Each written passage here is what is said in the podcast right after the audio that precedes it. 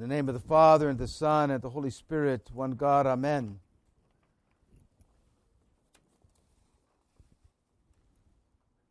God's strength is made known in our weaknesses. Difficulties and the struggles of life is where God shows his power and his love for mankind, most particularly. St. Paul says, My grace is sufficient for you, for my power is made perfect in weakness. The Lord's words to St. Paul My grace is sufficient for you, for my power is made perfect in weakness.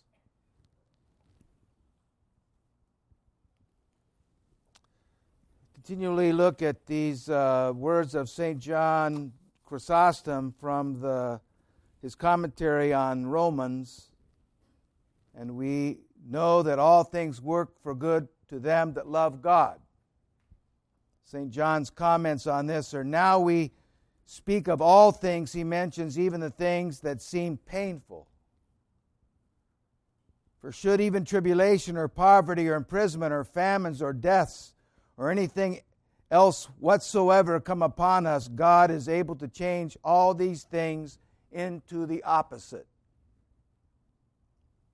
for this is quite an instance of his unspeakable power, his making things seemingly painful to be lightsome to us, and turning them into that which is helpful to us. And so he does not say that them that love God no grievance approach, but that it works together for good. That is to say, that he uses the grievous things themselves to make the person so plotted against approved. Wow. You know, life throws us curveballs. You know what a curveball is? It's a ball that looks like it's going there and it goes there. It goes zip. Watch the World Series, you saw a bunch of great curveballs in the World Series.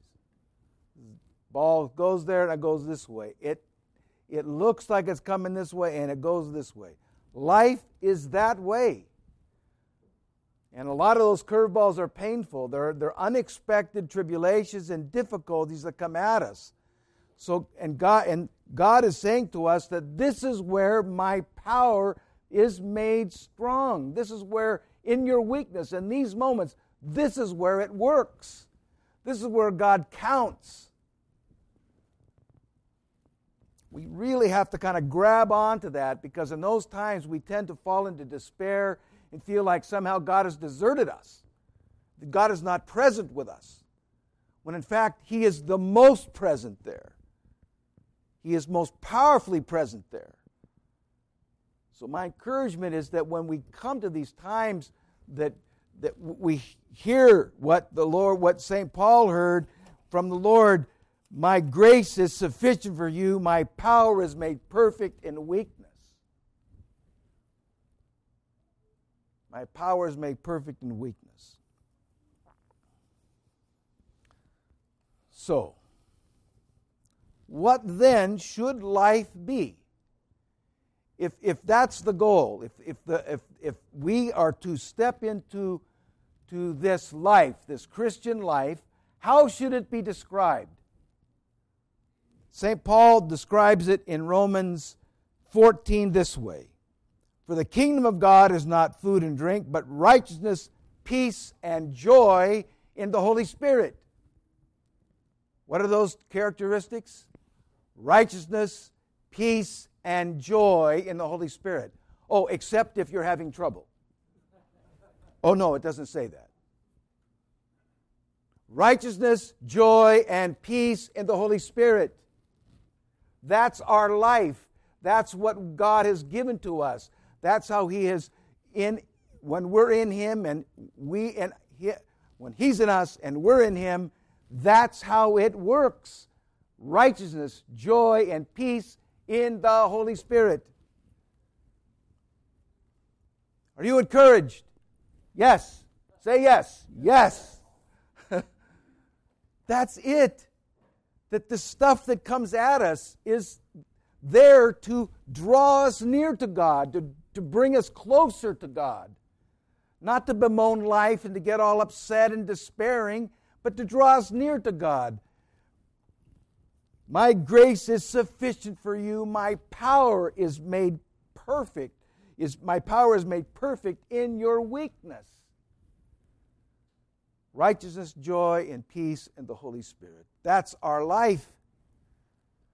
I remember Father Alexander Schmemann said one time, he says, he said, you know, Father Nicholas, well, I didn't say it to me, he said to all of us. He said, uh, he said, you know, Christians without joy are really not true Christians. Because that's it. That's it. Joy. God is in me. All things work for good. What can man do to me? God is my helper. His power is made perfect in my weakness. Wow. What is equivalent to this life against which nothing can be done? Wow. I'm encouraged.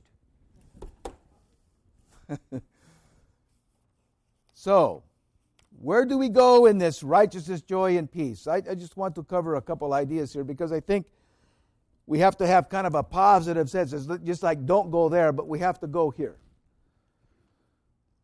So it's very interesting context in which this is written and this which, which St. Paul writes to Romans. Let me read the context and then we'll comment just a few uh, uh, on these, these characteristics. I know that I am convinced by the Lord Jesus that there is not there's nothing unclean of itself, but nothing un. I'll start again.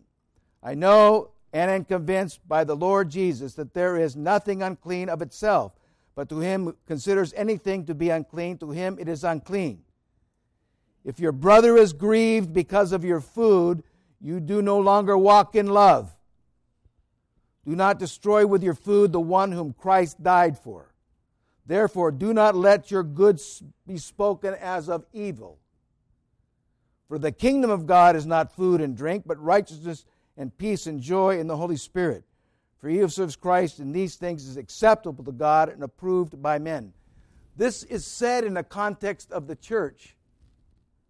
This is said in the context of the church community, of the Christian community. So, what he's saying here is that that if I'm doing something, even something good that offends my brother, I should be careful of that. I should be careful of that. I, even if I say something to him that's right and that he needs to hear,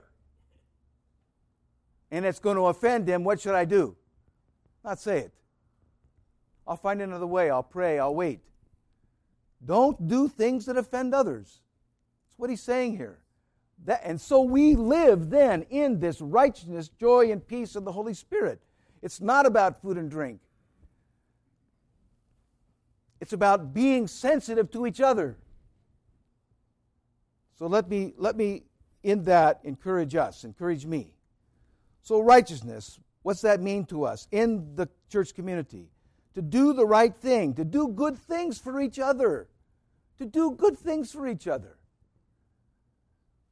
you know that there are people in this community that need you, need a phone call, need a word, need a pat on the back. You all know people like that. So, what should you do? Call them, pat them on the back, write them a letter, say hello to them. That's righteousness. That's righteousness. The, and you know what that brings to them? A little joy. A little joy a smile, a pat on the back, a, how are you doing? Not like Father Jack Sparks, by the way. Because he used to say this, this is reminding me of this. He used to say to everybody, who could I say? I'll say it to Father Jim, Father Jim, you're looking better. what does that mean? You're looking better. That's how he greeted everybody all the time. that brought confusion, not joy. Father Jim, you're looking great. Yeah, okay. You're looking better. Woo! Okay. Righteousness, so for each other. And this is probably the most important righteous act we do, and that's to forgive each other. You know, we have a fairly intimate group of people here. We have a lot of contact with each other. And you know, when you have contact with each other, you're probably stepping on each other's toes. Maybe even more than that. Sometimes it's really hard. The church community and all of us in all our lives, we need to be forgiving. And we need to jump on that virtue, that activity quickly. Not let anything circle in us, not a resentment build up, not an anger build up, but to jump right in to be forgiving, right away. Practice it. Practice it quickly. Get rid of the stuff. That's a righteous act, and it brings joy into the community. So, righteousness, peace. How do we live in peace in, this, in, our, in our lives uh, uh with each other? I'm just going to make a real short comment here because we're moving into the church and we're talking about how we're going to use it, where people are going to be, and it's getting really exciting. The one thing we have to be very careful of, and that this war is against peace, it's pride of opinion. Now, you can have an opinion. In fact, raise your hand if you've got one. That's what I thought. Just don't stick pride to it. Because as soon as pride attaches to opinion, then it's like then you're in a war with somebody. And that takes away from peace. We can talk through anything. We can get through anything.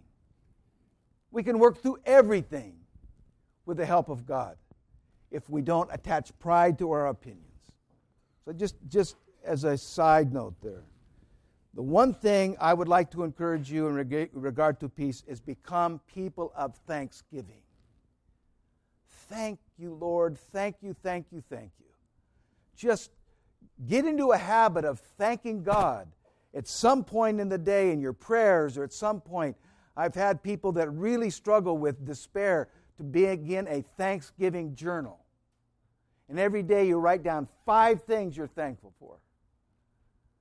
It's such a blessing.